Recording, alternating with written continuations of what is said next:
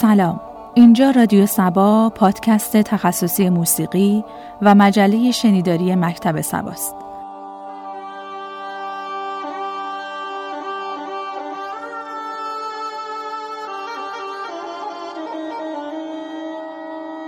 این دومین اپیزود از مجله شنیداری مکتب سباست که با تلاش جمعی از موسیقیدانان و موسیقی پژوهان برای شما تهیه می شود. ما سعی داریم تا دیدگاه های متفاوت را در زمینه شناخت موسیقی ایرانی به شما ارائه دهیم و آن را در حد ممکن مورد نقد و بررسی قرار دهیم. پس لطفاً بازخورد خود را با ما در میان بگذارید تا اگر نقاط مبهمی وجود دارد در رفع آن بکوشیم. شما می توانید از طریق صفحه اینستاگرام و یا تلگرام و واتساپ با ما در تماس باشید.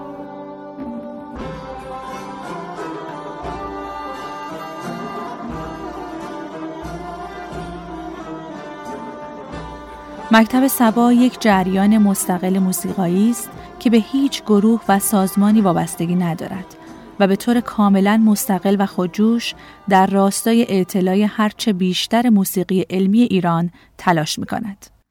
از جمله اقدامات مکتب سبا انتشار فصل نامه دیجیتال بوده است که از این پس به صورت صوتی در اختیار شما شنوندگان و مخاطبان گرامی قرار می گیرد.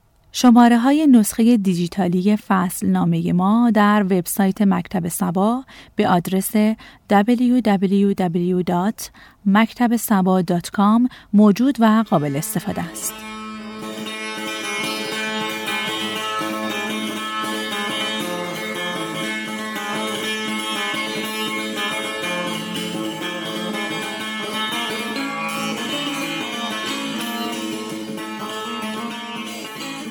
رادیو سبا یک پادکست تخصصی موسیقی است که با تمرکز بر تاریخ، مبانی نظری و مبانی پدیدار شناسانه موسیقی ایران سعی دارد تا بهترین تبیین را از این موسیقی ارائه دهد.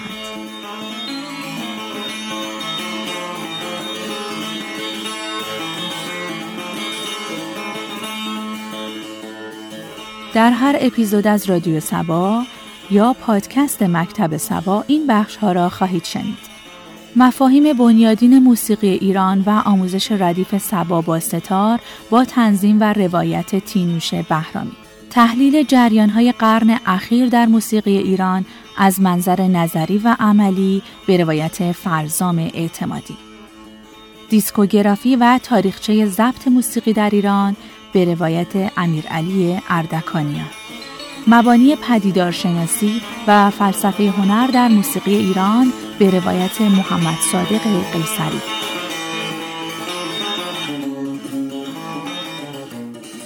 در بخش نخست قسمت دوم از توضیحات تینوش بهرامی را در رابطه با ردیف ابوالحسن سبا خواهید شنید.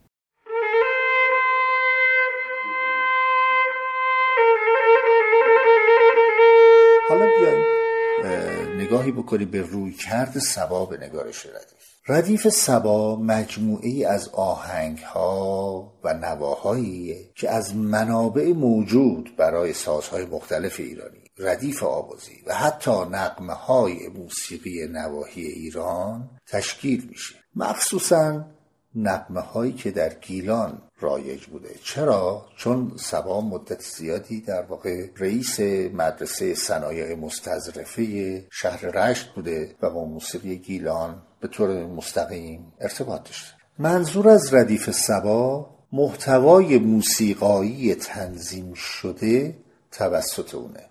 که به صورت منسجم برای سازهای ویولون و سنتور گردآوری شد. هرچند که ستارساز اولی و شخصی سبا بوده اما به دلایل مختلفی سبا ردیف مخصوصی برای این ساز تنظیم نکرده و یا ما اونو در دسترس نداریم.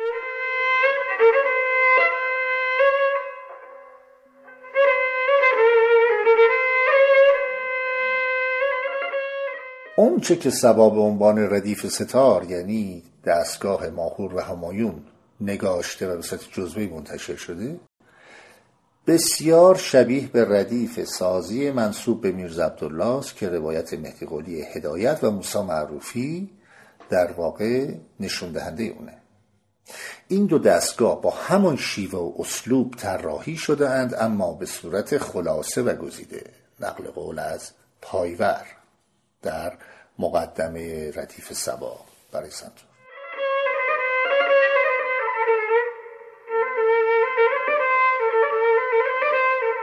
به نظر می‌رسه که سبا در نگارش ردیف منظورش خلاصه سازی ردیف میرزا عبدالله نبود بلکه بیشتر گزیده سازی منابع موسیقی موجود و حتی بهره برداری از منابع غیر رسمی رایج در موسیقی و در جامعه ایران رو روی کرده خودش قرار داده.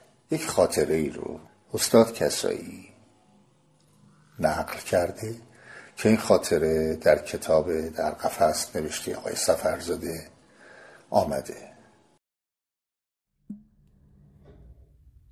یک روز خدمتکار خانومی که تازه آورده بودیم و گویا گیلک بود در حال جارو زدن و گردگیری با خود زمزمه می کرد. اول فکر کردم که این گوشه را همینطوری خوانده است. اما وقتی که پرسیدم که چه می‌خوانید گفت قرایی. از او خواستم تا چند بار برایم بخواند حتی ده مرتبه بدون اینکه یک نوت آن را تغییر بدهد خواند و من یادداشت کردم. این نقل قولی بوده از سبا که استاد کسایی نقل کردن.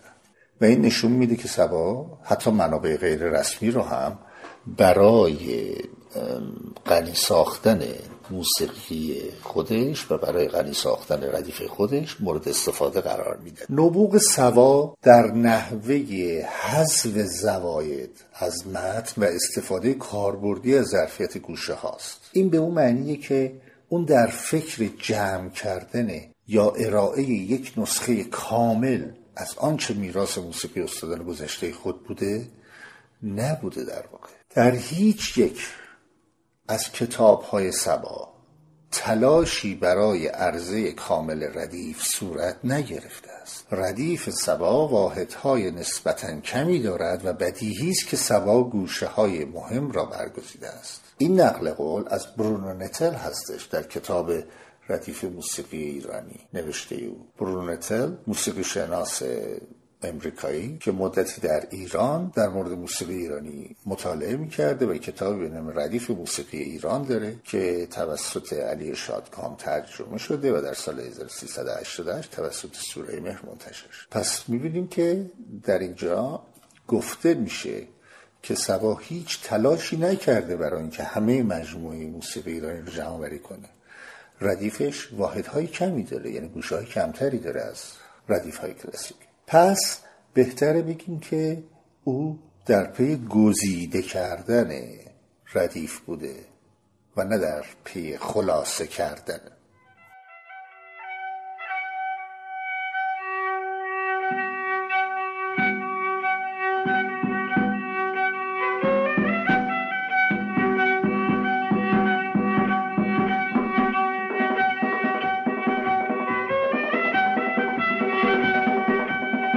مند شدن تحریرها در ردیف سبا امکان تشخیص و حدس روند دستگاه یا آواز مربوطه رو خیلی ساده می‌کنه. اون از الگوهای موسیقایی ارائه شده به طور مستقیم در تربیت شنوایی و تسلط تکنیکی هنرجویان استفاده می‌کنه. به همین علت مکتوبات سبا حد فاصلی بین ردیف و دستورالعمل فراگیری ساز هستند یعنی ردیف دستور هستند دستور ویالار سبا به دلیل تعدد شاگردایی که داشته و تمرکزش روی این ساز طبیعتا اولین نشر اونه. اون در زمان خودش اولین کتابی رو که تحت عنوان ردیف قرار داشته منتشر کرده. او همچنین پس از تأسیس هنرستان موسیقی به دلیل عدم وجود رپرتوار مشخص برای ساز سنتور در دو نوبت یعنی در سال 1328 و 1335 اقدام به نشر ردیف سنتور می‌کنه. انتشار جلد اول ردیف ابوالحسن سواور سنتور به کوشش هوشنگ امیری سال 1328 از سوی انتشارات اداره کل نگارش وزارت فرهنگ و انتشار جلد دومش مهر 1335 و جلد سوم و چهارم پس از درگذشت سبا در آذر 1337 و بهمن 1339 اتفاق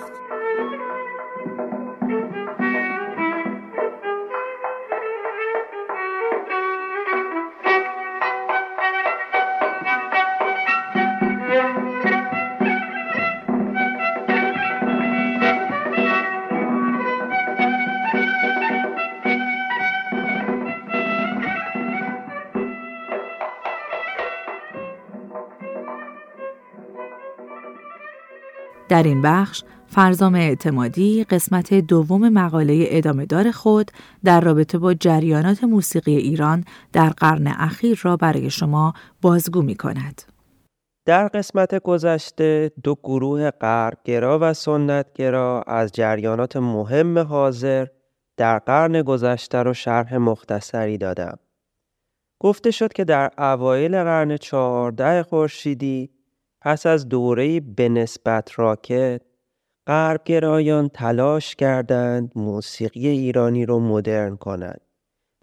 در تقابل با این جریان حدودا در میانه دهه چهل سنتگرایان تلاش کردند موسیقی حال ایران رو با مبانی دوره از گذشته موسیقی ایرانی توضیح بدن.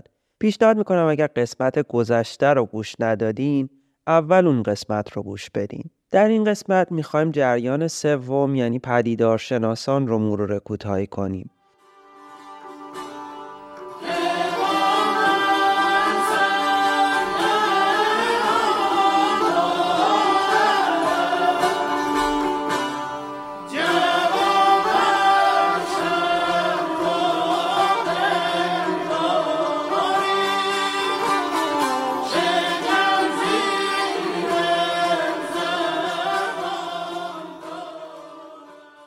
ظاهرا مشکل اساسی غربگرایان عدم شناخت غرب و مشکل سنت گرایان عدم شناخت سنت بوده. رهیافت سوم رو که تحت نام کلی رهیافت پدیدارشناسانه می‌شناسیم هرچند شامل دیدگاه ها و نظریات مختلف و گاه مخالف با یکدیگره اما از اونجا که برای شناخت موسیقی ایران اونچه امروز مورد اجماع اهل فنه مثلا در مورد متن اصلی و مرجع موسیقی کلاسیک ایران. اونچه به عنوان کارگان موسیقی کلاسیک ایران پذیرفته شده. یعنی ردیف رو پدیده مورد بررسی انتخاب می کنند و این پدیده را تا حد امکان به صورت مستقیم مورد تحلیل و توصیف قرار میدن تحت نام کلی رهیافت پدیدار شناسانه صورت بندی کردند و چهرهای مختلفی از طیفهای گوناگون رو میشه برای این رهیافت مثال زد. داریوش طلایی، محسن حجاریان، هومان اسعدی، حسین علیزاده و خیلی پژوهشگران دیگر رو میشه در این گروه قرار داد. رهیافت غربگرایان تلاش داشت موسیقی امروز رو با مبانی نظریه دوره از غرب وفق بده. و رهیافت سنت گرایانه هم به زور می‌خواست موسیقی امروز رو در ادامه مبانی طرح شده در چند رساله معروف معرفی کنه منظور کلی چیه؟ به طور کلی دیدگاه های غرب گرایانه و سنت گرایانه پیش فرض هایی داشتن و تلاش می‌کردن پدیده رو با پیش فرض ها هماهنگ کنن در رهیافت پدیدار شناسانه پدیده با روشی دانشورانه به صورت مستقیم مورد بررسی قرار می‌گیره و خبری از پیشفرزهای ایدئولوژیک زده نیست. حالا هرچند میشه بحث کرد که شاید عنوان کلی پدیدار شناسانه برای این گروه مناسب نیست ولی وجه اشتراکشون بررسی مستقیم پدیده با روشی علمی و وجود نداشتن پیشفرزهای ایدئولوژیک زده است.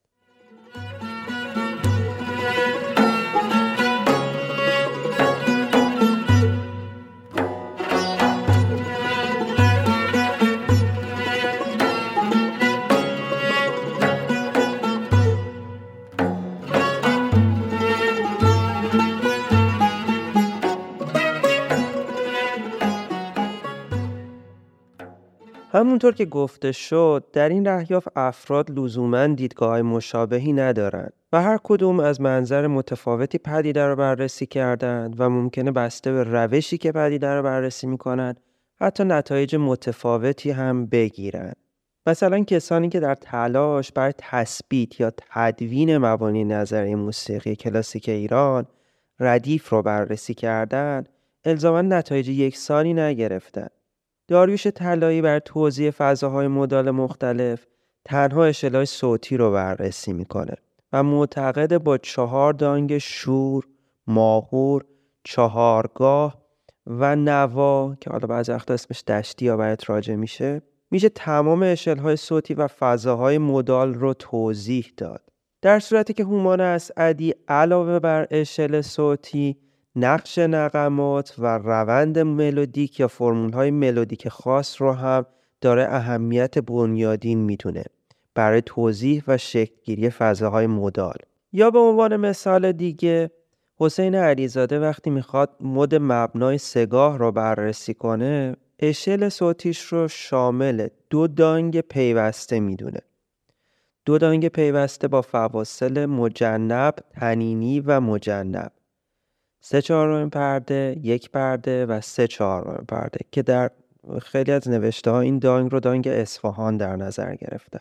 در صورتی که هومان اسعدی اشل صوتی مبنای سگاه رو شامل دو دانگ پیوسته شور در نظر می‌گیره که فواصل ساختاری اون در قالب دو تریکورد با فاصله سوم مجنب در بالا و پایین شاهد قرار گرفتن. یا حتی در سطحی کلیتر محسن حجاریان نظام دستگاهی رو سیستمی بسته می‌بینه. در صورتی که مثلا هومان اسعدی نظام دستگاهی رو نظامی پویا در نظر می‌گیره و البته معتقده که انجماد سنت موجب تسلح به ردیف در حال حاضر شده. باید در نظر داشت که این پژوهش ها صرفا برای توضیح یک نظام موسیقایی انجام نشده. و در پی گسترش قلمرو مرزها و امکانات اونه. مثلا ساسان فاطمی با بررسی تاریخی پدیده امکاناتی که موسیقی ایران به مرور از دست داده رو متذکر میشه و یکی از پیشنهاداتش استفاده مجدد از این امکانات فراموش شده یا به شدت لاغر شده است. فرم، ریتم و تلفیق شعر و موسیقی از جمله این ایده هاست. فرم و ایده های فرمال در موسیقی امروز ایران تقریبا کنار گذاشته شده و امکانات ریتمیک و پیوند شعر موسیقی هم به حداقل رسیده. خلاصه اینها تنها مثال هایی از تفاوت رویکردها و نظرات در رهیافت سومه. حالا این تمام این جریانات رو که با هم بررسی کردیم در پاسخ به پرسش هایی که در ابتدای اپیزود قبل مطرح کردیم چه کمکی به ما می‌کنه؟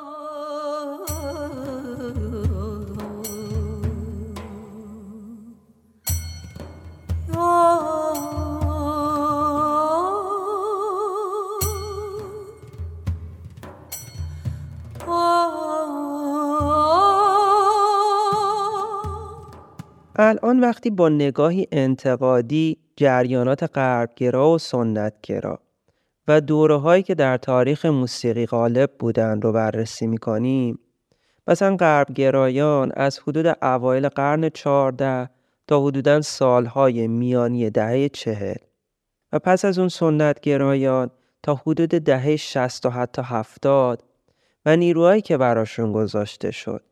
کشفهمی هایی که در بعضی موارد این جریانات ایجاد کردند و نیروهای بسیاری رو هدر دادند و ثمری هم ندادند بیشتر به اهمیت شناخت تاریخی و داشتن مبانی اندیشگی و مبانی نظری که مورد نقد قرار گرفته باشند پی می‌بریم. البته در نظر داریم که تاریخ الزامات خودش رو داره و ما بر اساس دانش امروز به تاریخ نگاه و انتقاد می‌کنیم. البته منظورم از مبانی نظری صرفا تئوری موسیقی نیست. منظورم مبانی اندیشه، فلسفه، علوم اجتماعی، زبانشناسی و و و تا تئوری موسیقیه. متاسفانه علا رقم بحثا و جدل هایی که گروه سوم یعنی پدیدارشناسان در وجوه مختلف موسیقی ایرانی انجام دادن به دلایل مختلف هنوز بعضی ایده غربگرایان و سنتگرایان در حال حاضر هم جریان داره و متاسفانه همچنان موجب تلف شدن نیروها میشه. به دلایل مختلف هم احتمالا مهمترینش بیخبر بودن بخش بزرگی از پیروان حال حاضر سنت گرایان و غرب گرایان از بحث های روز موسیقی و اندیشه در جهان که هیچ حتی در همین ایرانه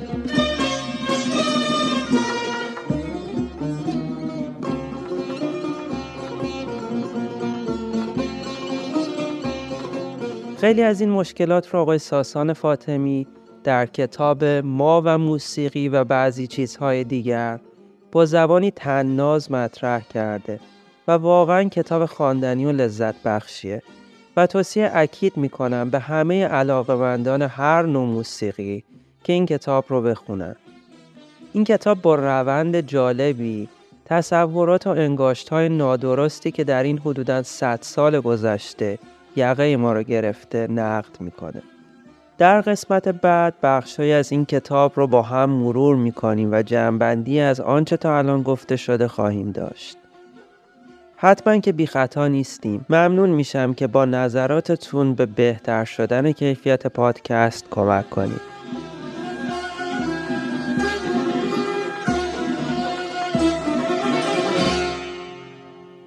امیر علی اردکانیان در این قسمت بخش دوم دیسکوگرافی و تاریخچه ضبط موسیقی ایرانی را برای شما توضیح می دهد.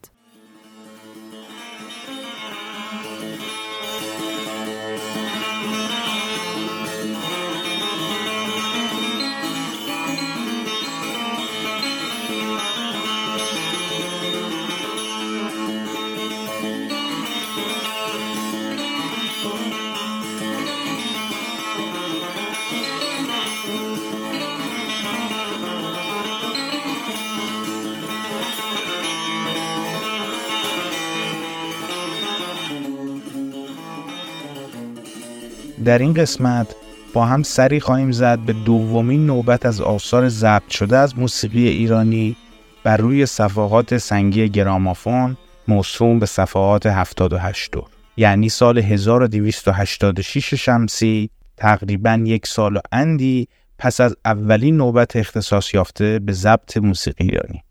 در این نوبت پنج تن از اساتید موسیقی ایران شامل آوسنگولی نوازنده تار سید احمد خان ساوی آوازخان باقرخان رامشگر نوازنده کمانچه میرزا اسدالله خان عطابکی نوازنده تار و سنتور و محمد باقرخان لبو نوازنده ضرب و تصنیف خان طی قراردادی با تاجری روستبار به نام هامبارسون هایرابتیان برای پر کردن صفحات موسیقی آزم کشور فرانسه و شهر پاریس میشه. این وسط شاید جالب باشه که بهتون بگم که هامبارسون هایرابتیان چهار سال بعد صاحب دختری به نام لورتا میشه که در دههای بعد یکی از ستاره های درخشان صحنه تئاتر ایران و همچنین همسر عبدالحسین نوشین میشه. برگردیم به سراغ صفحات این نوبت زد. اساتید یاد شده در پاریس اقدام به ضبط چیزی بین 85 تا 100 روی صفحه می‌کنند. لازم به ذکری که صفحات ضبط شده در این نوبت جز کمیابترین آثار صفحه‌ای ضبط شده در تاریخ صنعت ضبط ایران به شمار میان. و به دلیل نبود کاتالوگ و صرفا بر اساس شماره قالب های ذکر شده بر روی صفحات تونستیم که تعداد تقریبی آثار ضبط شده در این نوبت رو حدس بزنیم. تا کنون تمامی آثار ضبط شده در این نوبت شناسایی و معرفی نشده. این آثار با دو لیبل مختلف تحت عنوان صفحات ادن با قطر صفحه 27 سانت و صفحات گلوبوس ریکورد با قطر صفحه 25 سانت ضبط و منتشر شده. بر اساس نام مشترک ذکر شده بر روی لیبل به صفحات خورشید شهرت دارد. یکی از دلایل اصلی کمیاب بودن این صفحات هم دعوای حقوقی که بین هنرمندان و شخص هامبارسون شکل می‌گیره. این قضیه و در کنارش ظهور استبداد صغیر در ایران و به تبعش آشفتگی وضع مملکت باعث عدم دادرسی درست به دعوای حقوقی و عدم ورود تمامی آثار ضبط و تکثیر شده به ایران میشه. البته که به نظر می‌رسه این دعوا چندی بعد حداقل تا حدی برطرف میشه. چون هامبارسون بعدا وظیفه نمایندگی کمپانی شهیر گرامافون در ایران رو بر عهده می‌گیره و نه تنها باقرخان رامشگر و میرزا اسدالله خان عطابکی که وکیل هنرمندان در دعوای حقوقی بوده رو به همراهی تعداد دیگر از اساتید موسیقی در سال 1288 برای ضبط به لندن میفرسته بلکه در سال 1291 شمسی هم دوباره با شخص آوسنگولی و میرزا اسدالله خان که از طرفین دعوا بودن برای ضبط صفحه همکاری می‌کنه از بین 85 الی 100 روی صفحه که در این نوبت ضبط شدن بنده تا حالا تنها موفق به یافت اطلاعات 44 روی صفحه شدم که تاکنون شاید کاملترین فهرست هم باشه در بین آثار نوبت ما شاهد آثار متنوعی در قالب ساز و آواز، تصنیف، گروه نوازی و تک نوازی است. شاید اولین و جالبترین نکته که در مورد آثار این نوبت میشه مطرح کرد این هست که در این نوبت ما شاهد اولین آثار ضبط شده از موسیقی ایرانی هستیم که در اونها ساز پیانو مشاهده میشه. البته یه نوازنده پیانو در این نوبت اسدالله خان عطابکی نوازنده تارو سنتور هست که در این نوبت اقدام به نواختن سنتور و پیانو کرد و پیانو هم تنها در بعضی آثار گروه نوازی این نوبت به چشم می‌خوره با این وجود این آثار به عنوان اولین آثار ضبط شده از پیانو در قالب موسیقی ایرانی داره اهمیت بسیاری است. نکته بعدی که دوست دارم با شما در میون بگذارم حضور فردی به نام محمد باقر لبو در این نوبت. این خواننده که تنها در همین نوبت حضور داشته و هیچ اثر دیگه از اون وجود نداره و در کل هنرمندی محجور قلمداد میشه در این صفحات اقدام به نواختن ضرب و همچنین خوانندگی در تصانیف اجرا شده کرده. البته اینکه چرا اساتید اقدام به آوردن چنین فردی که در زمره موسیقیدانان مطرح دوره قاجار نبوده کردن جای بحث و گفتگو فراغون داره. در بین این چنین چهار اثری که اطلاعات یافت شده وجود تقریبا نه اثر تکنوازی از تار آسنگولی یعنی 20 درصد از صفحات یافت شده بسیار مسئله مهمیه. چون حتی در نوبت قبلی و حتی بعدی آثار ضبط شده از آسنگولی هم که در تهران انجام گرفته این تعداد اثر تکنوازی نه از اون و نه از هیچ هنرمندی ضبط نشد. در اینجا خوبه که با هم به نمونه صفحات تکنوازی آسنگولی گوش بدیم. اثری که خواهید شنید بخشی است از صفحه تکنوازی آسنگولی در مایه همایون و بیداد با نمره 21 و شماره غالب 15 011 ضبط شده بر روی صفحات 27 سانتی کمپانی ادم.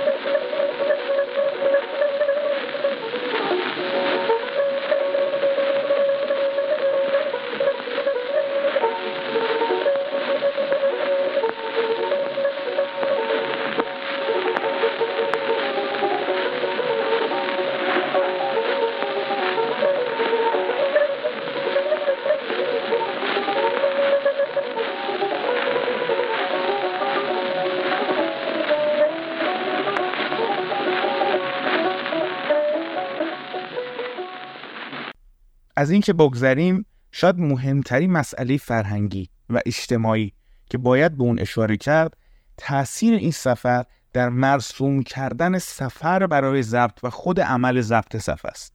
سفر اساتیدی با این درجه برای ضبط صفحه باعث شکستن تابوی سفر برای ضبط و مهمتر باعث اعتماد و ترغیب بیشتر جامعه موسیقی به عمل ضبط صفحه خصوصا به عنوان یک عمل فرهنگی میشه. مسئله که به خودی خود دارای اهمیت بسیاری از منظر موسیقیدان به عنوان یک کنشگر فرهنگی است. در اینجا بحث در مورد این نوبت ضبط رو به پایان میرسونیم. در برنامه بعدی هم به سراغ نوبت بعدی ضبط یعنی آثار ضبط شده در سال 1288 شمسی میریم برای حسن ختام برنامه هم خوب است که با هم به بخشی از صفحه‌ای با عنوان ارکستر روحاب که در اون همراهان این سفر اقدام به خوندن و نواختن گروهی تصنیفی از میرزا اکبرخان شیدا می‌کنند گوش بدیم این اثر صفحه نمره ده با شماره غالب 15041 ضبط شده بر روی صفحات 27 سانتی کمپانی ادن هست.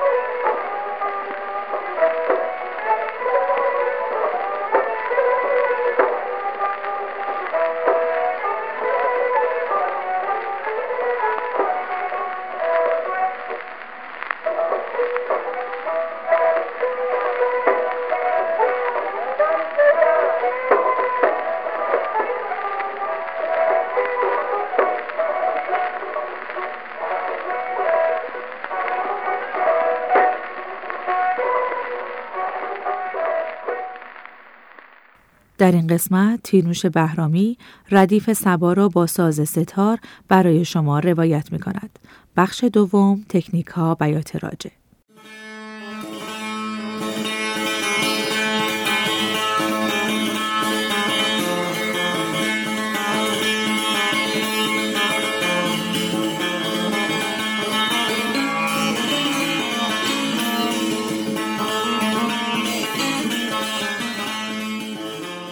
دوستان عزیز با تشکر از اینکه برنامه ما رو دنبال کردید و نظراتتون رو به ما اعلام فرمودین امروز در خدمتون هستم با ادامه ردیف سبا آواز بیت اصفهان گوشه بیت راجه چند نکته. اولا که در قسمت اول کیفیت صدا در قسمت آموزش ردیف سبا کیفیت مناسبی نبود و ممنونم که اینو گوش زد کردید. من امروز سعی می‌کنم که این رو اصلاح بکنم. دوما در مورد کوک ساز باید ارز بکنم که من با یک ساز کاسه بزرگ دست بلند این ردیف رو دارم می‌زنم خدمتون و سیم اول رو نوت لا کوک می‌کنم.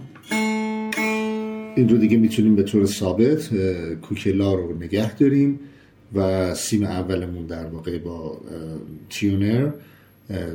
نوت لا کوک شده که حالا نسبت فرض بفهمه چهارم پنجم دو سلره مثلا در این دستگاه که دارم توضیح میدم و در این آواز که دارم توضیح میدم رعایت میشه و در جاهای دیگه اگر تغییر بکنه اما سیم مبنا و کوک مبنا همون لا هستش.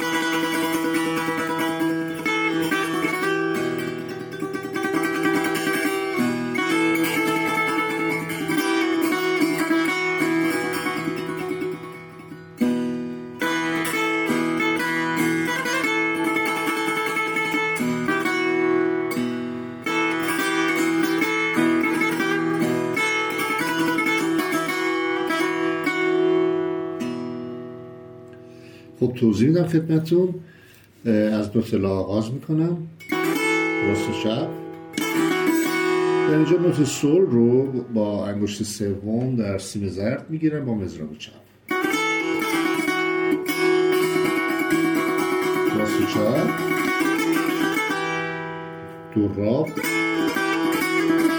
دوراب با کنده. یعنی در واقع همون سه کنده که پشت سر هم دیگه همیشه می‌زدیم.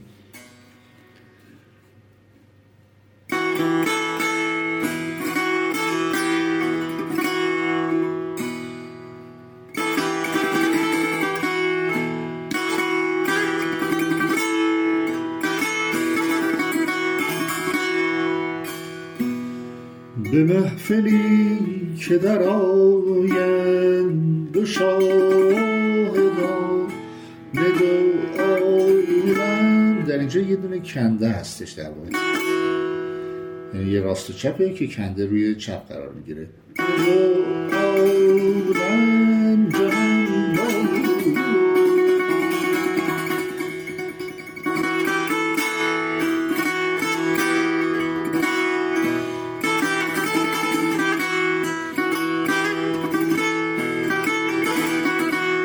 مجددا و انگشت سوم و مزراب چپ روی سیم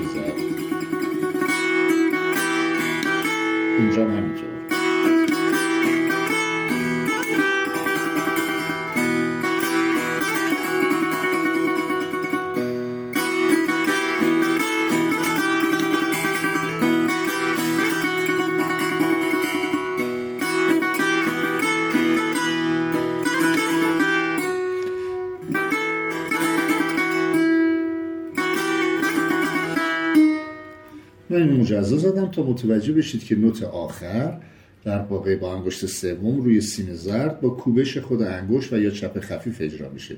این حرکت در مزراب ها و در تحریرهای ردیف سبا بسیار بسیار مورد استفاده است که در واقع با یک کنده شروع میشه یا با یک تکیه شروع میشه یک حرکت به عقب و یک انگشت سوم روی سیم زرد رو اجرا می‌کنه. یک فرمولی سنگار که کنده عقب با انگشت یک و انگشت سوم رو سیم زرد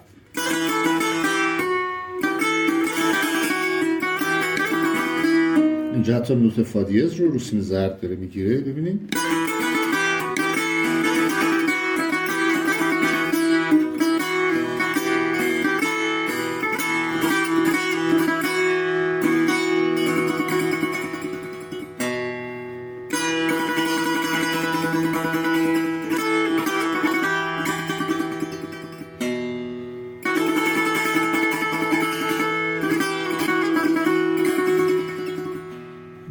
یه لحظه سی کورون میشه.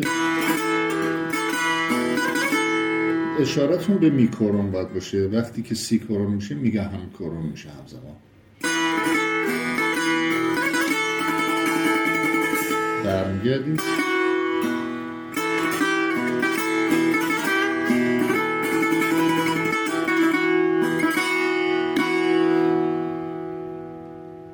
این بود گوشه بیات راجه من امیدوارم که از این برنامه استفاده کرد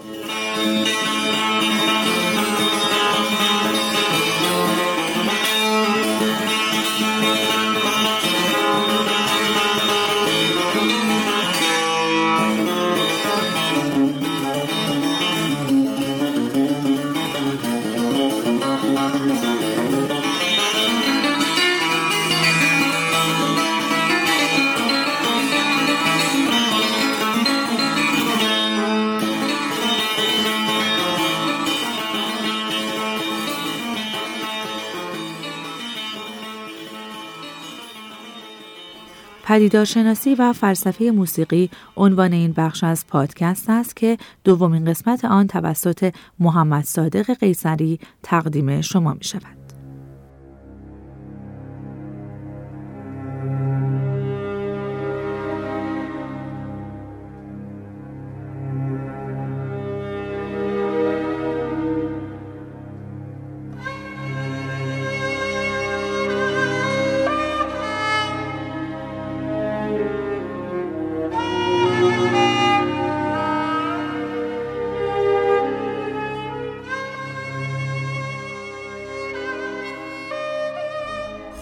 همونجور که با من همراه بودید رسیدیم به اون نقطه ای که میشه موسیقی رو تعریف کرد. طبق بیان نظری پردازان و فیلسوفان هنر میشه گفتش که اون ایده آغازین برای تعریف موسیقی جایی است که اون رو یک صدای سازمان یافته می‌دونن.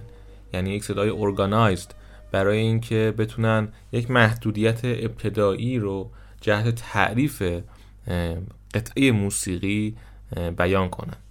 خب اگر این تعریف رو بپذیریم نمونه های زیادی از هدای سازمان یافته رو میشه در طول روز باهاش برخورد داشت مثل کلام انسان همین کلام روزمره ما گفتگوهای روزمره ما صدای حیوانات و خیلی از ماشینالات شاید میشه گفتش غیر عامل انسانی ماشینالاتی که ما درش دخیل نیستیم در رفتارها و کنشهاش.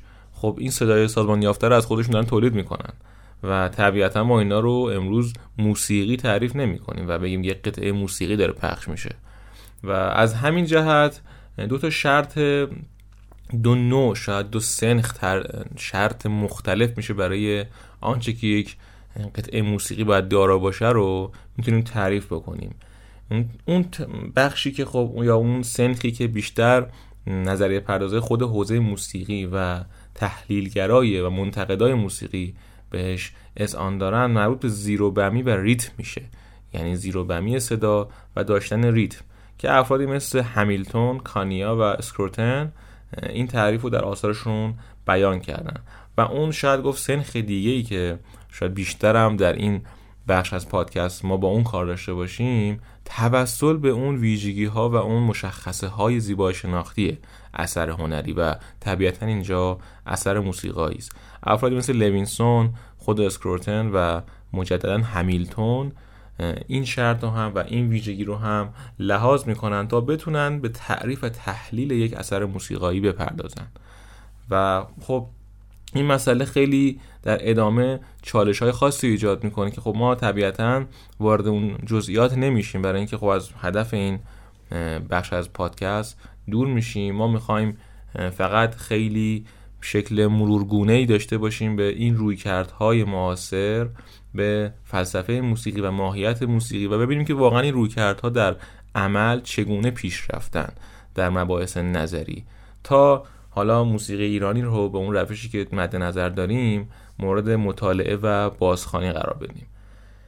از جهت دیگه این مسئله شاید بشه گفتش که حالا خوب باشه اشاره بکنیم به یک مقوله ای که خب ما در دوره معاصر خیلی بهش شاید برخورد بکنیم. اونم یک سری کنش های هنرمندانه است که در نظریه پردازی هنر و نظریه پردازی عالم هنر بسیار مهم هستند. به طور مثال در موسیقی جان کیج یک قطعه داره به نام قطعه سکوت که 4 دقیقه و 33 ثانیه است. و خب این برای تحلیلگرا و همین نظری پردازایی مثل اندرو کارنیا و استفان دیویس دچار چالش میشه. چرا که خب ما پیش از این تعریف کلی از حضور سکوت و وقفه در اثر هنری و در اینجا میشه گفتش که اثر موسیقی طبیعتا این, این گونه بود که بخشی از اثر رو تشکیل می‌داد و طبیعتا نمی‌شد اونو یک جزئی از یعنی اثر می‌دونستم و خب این مسئله باعث شد که کاری که جان کیج می‌کنه یک چالش جدیدی ایجاد بکنه بر نظریه پردازان این حوزه از هنر. استفان دیویس و اندرو کارنیا استدلال می‌کنن که قطعه کیج موسیقی نیست چرا که اون صداها نمی‌تونن سازماندهی شده باشن. ما در اگه اون قطعه رو حالا سرچ بکنید دوستان و بشنوید خب واقعا خیلی جالبه. شما صدای محیط رو میشنوید صدای سرفه افرادی که اومدن اون کنسرت رو ببینن رو میشنوید صدای محیط رو میشنوید و عملا هیچ اجرای موسیقی به تعریف معمولش باهاش مواجه نیستیم. و خب میشه گفتش که در تاریخ هم یک اشاراتی شده به این موسیقی بی صدا ولی خب نه به این شکلی که کیج اجرا کرده و اون سازماندهی یافته رو در مثلا آثار اروین شولهوف میشه مثلا دید. و همینجا اندروکانیا اشاره می‌کنه به این قضیه که لزوما نمیشه اثر جان کیج و یک اثر موسیقایی در نظر گرفت. و این چالش ادامه داره و من فقط از این جهت بیانش کردم که ما ببینیم که در حوزه فلسفه موسیقی مباحث انقدر پرچالش و جدید و بدیع شدن که شما هر کنش جدیدی در عالم موسیقی رو می‌تونید باهاش یک رفتار جدید لحاظ نظری و فلسفی داشته باشید. و واقعا خیلی وقتا چالش های جدید باعث میشه که نظریه های جدیدی هم پدید بیاد. مثل آن کاری که مثلا مارسل دوشان می‌کنه و بعدش رو وارهول و خیلی, خیلی توی هنر تجسمی هم ما اینو می‌بینیم و انقدر این مکاتب هنری توی مثلا 100 سال اخیر زیاد شده و دلیل اصلیش میشه گفت شاید کنش های هنرمندانه است که نظری پردازا رو وادار می‌کنه راجع اون حرف بزنن و نظری پردازی بکنن. من پس دیگه ای که میشه بهش اشاره کرد در فلسفه موسیقی و خب دانشنامه استنفورد هم طبیعتا یک بخشی رو به این اختصاص داده بحث احساسات و رابطش با موسیقیه. و اینکه میشه گفتش که بیشترین بحث فلسفی در این باره خب اینه که موسیقی چگونه می‌تونه احساسات رو در ما بیان کنه و این بیانگری تا چه اندازه کار آمده خب شما احتمالا بیشترین چالشی که با یک اثر موسیقی داشتین این بوده که چه حسی بهتون میده. و خب راجع موسیقی ایرانی هم حالا این خیلی صدق می‌کنه دیگه. شما شاید خیلی این کامنت و نظر زیاد شنیده باشین که این قطعه موسیقی ایرانی غمگین بود. اصلا چرا موسیقی ایرانی گوش میدی؟ این واکنش عاطفی خودش یک چالش جذابی می‌تونه باشه که ما چرا این ارزش گذاری های عاطفی و حسانی و برای یک اثر موسیقی بیان می‌کنیم؟ و خب بعضی وقتا این پاسخ ها و این میشه گفتش که جوابایی که میدم به ما راجع به یک قطعه موسیقی ایرانی خب همیشه شاید دید ما منفی باشه چون میگن غمگینه اندوواره و خب این شاید توی موسیقی غرب یه ذره نظریه پردازا معمولا به سری موسیقی های خاصی پرداختن. یعنی همین دانشنامه استنفورد هم خب میاد تفکیک می‌کنه به طور کلی موسیقی و خب بیشتر راجع به موسیقی های کلاسیک غربی اینو بیان می‌کنن. و اینکه حالا در موسیقی نو و موسیقی معاصر چه اتفاقی میفته از بحث ما هم خارجه و خب ما بهش اشاره نمی‌کنیم. ولی آنچه که برای مطالعه موسیقی ایرانی مهمه اینه که عناصر پیچیده‌ای در یک اثر موسیقی وجود دارن.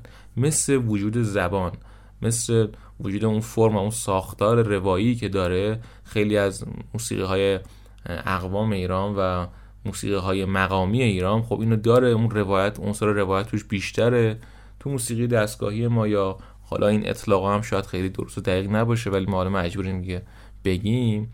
موسیقی ردیفی دستگاهی ما جنبه های دیگه فرمی هم مهم میشن که در ادامه سعی می‌کنیم حالا با اون روی کردی که مد نظر داریم اینو بیشتر بیان می‌کنیم ولی اینجا فقط اینو محدود می‌کنیم که این به طور معمول ماهیت این بیان عاطفی از لحاظ فلسفی بیان میشه. و خب خیلی جالبه که مثلا بعضی از نظری پردازا این همین دانش بهش اشاره کرده که قطعات موسیقی نه می‌تونن عامل روانشناختی نیستن اینا. یعنی واقعا نمی‌تونن این کار با شما بکنن. و این خودش یک از لحاظ فلسفی یک مسئله و چالش بزرگه. اینکه چجوری یک چیزی که هیچ عامل روانشناختی نداره یک سری اصفات هستن واقعا منجر به یک اثرگذاری میشن. و می‌تونیم بگیم که مثلا ما غمگین شدیم و شاد شدیم از شنیدن یک موسیقی.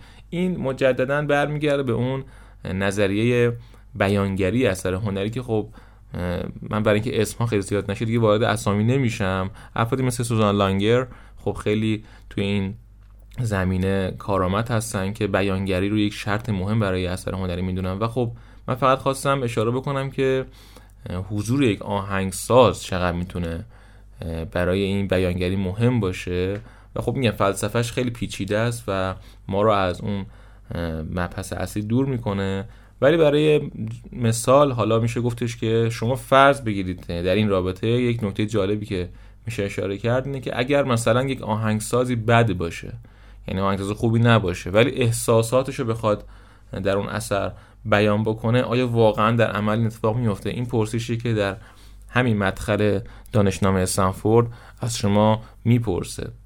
و نظریه بیان خب اینجوری میشه گفت به چالش کش نمیشه که اگر آهنگساز نتونه احساسات خودش رو توی قطعه بیان کنه موسیقی که نوشته میشه تا طریق اون مستقل از احساسی است که داره تجربه می‌کنه. و این خب واقعا میشه گفتش که باز همون مسئله مهم استقلال اثر هنری و معلف رو میرسونه که خب این هم خودش مدخل جداییه مرگ معلف و حضور معلف در اثر. که راجع موسیقی باید بگیم که خیلی مسئله چالش برانگیز خواهد شد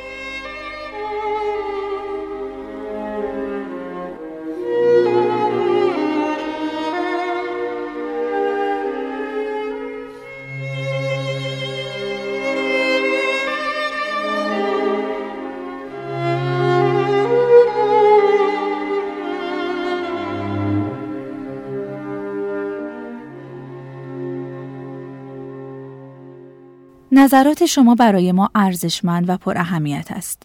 لطفا نظرات، پیشنهادات و انتقادات خود را با ما در میان بگذارید تا پادکست ما با کیفیت هرچه بهتر در اختیار شما عزیزان قرار گیرد.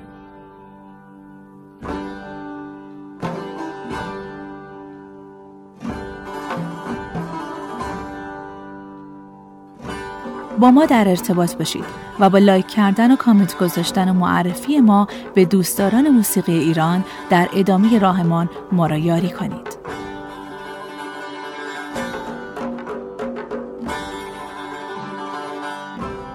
و اما عواملی که در ساخت و تهیه این پادکست همراه ما هستند.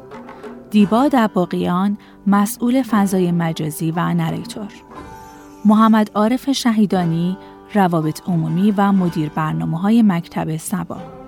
هیئت تحریریه تینوش بهرامی، فرزام اعتمادی، امیر علی اردکانیان و محمد صادق قیصری. سردبیر تینوش بهرامی. گوینده و کارگردان صوتی ویدا بابالو. تهیه کننده مکتب سبا.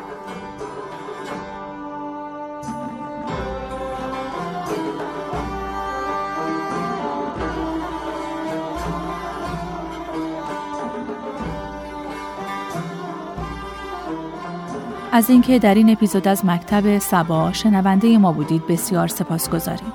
سعی ما بر این است که هر ماه یک شماره از این مجله صوتی را در اختیار شما قرار دهیم.